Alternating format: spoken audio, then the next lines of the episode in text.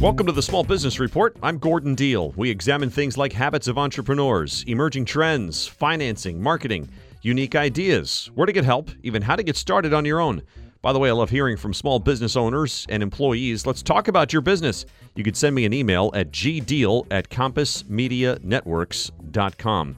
Today's story is a new type of apprenticeship to fill vacant jobs and the non traditional perk gaining traction at some companies. And when shopping for car insurance, consider this Geico has been saving people money on car insurance for over 75 years. So if you're serious about savings, it's simple. Go to geico.com. After 75 years, they know how to save you money. We'll talk apprenticeships in just a moment. Small business never stops moving, so Dell's US based small business technology advisors are trained to keep up. Just call 877 by Dell to get connected with an advisor who will get to know your business and tailor a solution with Dell PCs powered by Intel Core processors that is right for you. So you can focus on your business and leave the tech questions to Dell. Call 877 by Dell to get in touch with a tech advisor today. There's a small but growing number of young people apprenticing in fields that require a suit and tie instead of, say, coveralls and gloves. The goal is to fill vacant jobs where skills are lacking. The Trump administration plans to help. More from Wall Street Journal higher education writer Doug Belkin. Doug set this up. So, apprenticeships are making a comeback, and they're beginning to spread from the traditional skilled trades, blue collar jobs that people generally associate apprenticeships with into white collar jobs in banking and insurance and such. And that's kind of the big development uh, that people are looking at and talking about. And, and uh, Donald Trump seems like he's going to get behind that. Yeah, who's doing what then? Well, these are mostly business to business things, right? The, the government isn't doing anything with the exception that they, they certify a different apprenticeship so that if you learn a skill at a certain company or business, the skills that you learn are essentially transferable uh, to, to another company or business uh, in the same field. So that's sort of the government's role on it the um, the big problem that's being addressed here is that there are about six million jobs in the United States that are unfilled right now, and you know that's slowing growth for companies that want to hire and uh, and improve their businesses. A lot of these are middle skilled jobs. Uh, are middle skilled jobs. Some of those are the majority of those are uh, again in the trades, but but increasingly they're in technology and in healthcare.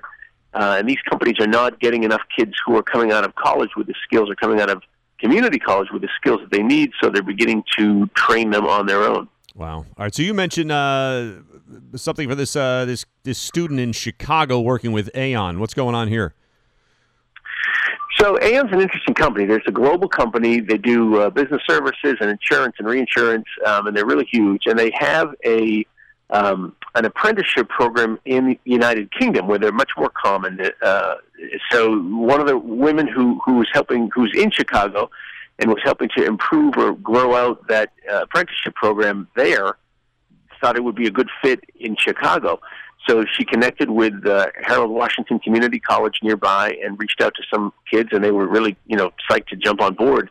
The apprenticeship pays um, thirty-eight thousand dollars a year. The kids get their tuition, which is about seven thousand dollars a year, paid for, um, and they get you know a lot of help from the uh, from the company and a mentor from the company to, to to learn their trade. And what the company gets in return are kids who are um, uh, young people who are very integrated into the company or trained specifically for the jobs that they want, um, and they they've you know over time uh, apprenticeships have found that they have much lower turnover rates. So if you get a kid with a four-year degree who's in a job that may not um, really mandate that four-year degree, they're probably going to be looking for another job shortly. But someone who goes to this apprenticeship pro- program uh, is more likely to stay on. We're speaking with Wall Street Journal higher education reporter Doug Belkin. He's written a piece entitled "Apprenticeships Aren't Just for Welders Anymore." Um, so weave in uh, the Trump administration proposal here and, and what might happen. So what he said is that you know, to back up a little bit, you know, President Obama was was very much in favor of these things as well, uh, and now President Trump is saying that this is a good pathway for more more young people to get into the workforce, and for older folks who've dropped out of the workforce to find their way back in to get reskilled. Uh, so he wants to uh, promote these things. He's hoping that uh, that they'll take off, and he's uh, going to put some money behind it. It looks like. Mm. All right, so the the push is really in this case for more uh, white collar type jobs or more tech type jobs. So th- that's sort of the news hook. The, um, the, the apprenticeships have been growing at a pretty steady rate for the past seven or eight years, and it's it's concomitant with a greater uh, increase in training from companies um, uh, that are they're, they're putting more more money into into training employees. Which you know this is happening because the unemployment rate is down to 4.3 percent. So you, the companies are beginning to have to invest in employees as opposed to find new ones. Um, so that's sort of what's behind it. This this this uh, you know this this money that's that's pumping into the corporate uh, training. Mm. Um, it, what Trump wants to do and what's happening organically is that these apprenticeships are spreading from these uh, the trades jobs into the white collar jobs, the traditionally white collar jobs. Got it. Uh, how long does an apprenticeship typically last? So I've heard of them. They go between six months and two years, but there's probably they probably extend longer. And uh, from the perspective of the company, uh, I've heard numbers that it costs between twenty-five thousand and two hundred and fifty thousand dollars that the company would uh, would invest in, in their apprentice to uh, to bring them up to speed. Wow. So in, in this day and age, given the, the the labor scene you set before with so many unfilled positions, um, is there actually a promise or a guarantee of employment?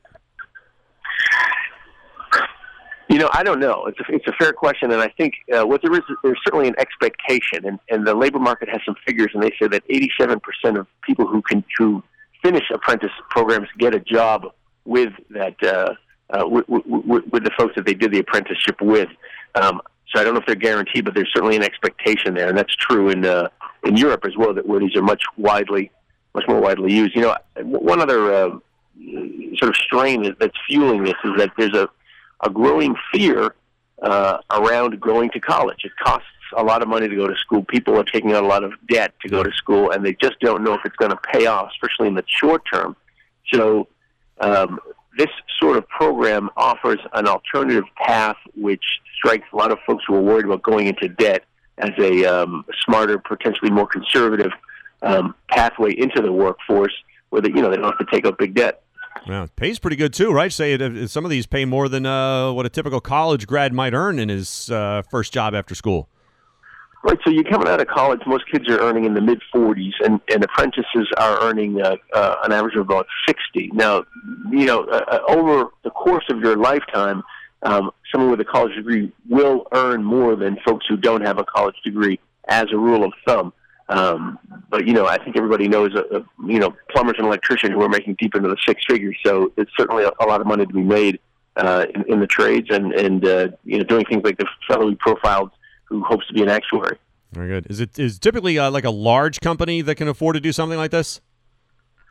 I think it, I think that's the case because it's not cheap um, to bring these kids on and to just to organize it. Um, and also, yeah. if you're going to build an apprenticeship that is recognized by the federal government, there's a fair amount of paperwork. So, generally speaking, these are gravitating toward larger organizations. Thanks, Doug. Wall Street Journal education writer Doug Belkin. And when shopping for car insurance, consider this: Geico has been saving people money on car insurance for over 75 years. So, if you're serious about savings, it's simple. Go to geico.com. After 75 years, they know how to save you money. Well, ping pong and massages at your desk are nice, but companies are increasingly betting on another type of office perk helping with managing employees' financial lives. A new survey by Aon Hewitt finds about 59% of employers say they're very likely to focus on improving the financial well being of their workers this year in ways that extend beyond retirement decisions. That's a big jump from 30% of employers back in 2014. MarketWatch says a few years ago, employers mostly focused on encouraging employees to save in their 401ks. Now, using contests and cash incentives, more employers are trying to teach financial basics. Several factors are fueling what's called financial wellness. Baby boomers are frequently looking for advice on how to make their money last in retirement. Generation X members can feel burdened by their financial obligations and added commitment to their parents and children. Millennials, meanwhile, may be struggling to pay off their student loans. Reminder, by the way, our small business report is found on our website, which is thismorningwithgordondeal.com, as well as on places like iTunes and SoundCloud. And those are also places where you can hear our daily news program called This Morning, America's First News. Again, if you'd like to share your small business story, I'd like to hear it. You can email me at gdeal at compassmedianetworks.com. That's gdeal at compassmedianetworks.com. Thanks for listening to the Small Business Report. I'm Gordon Deal.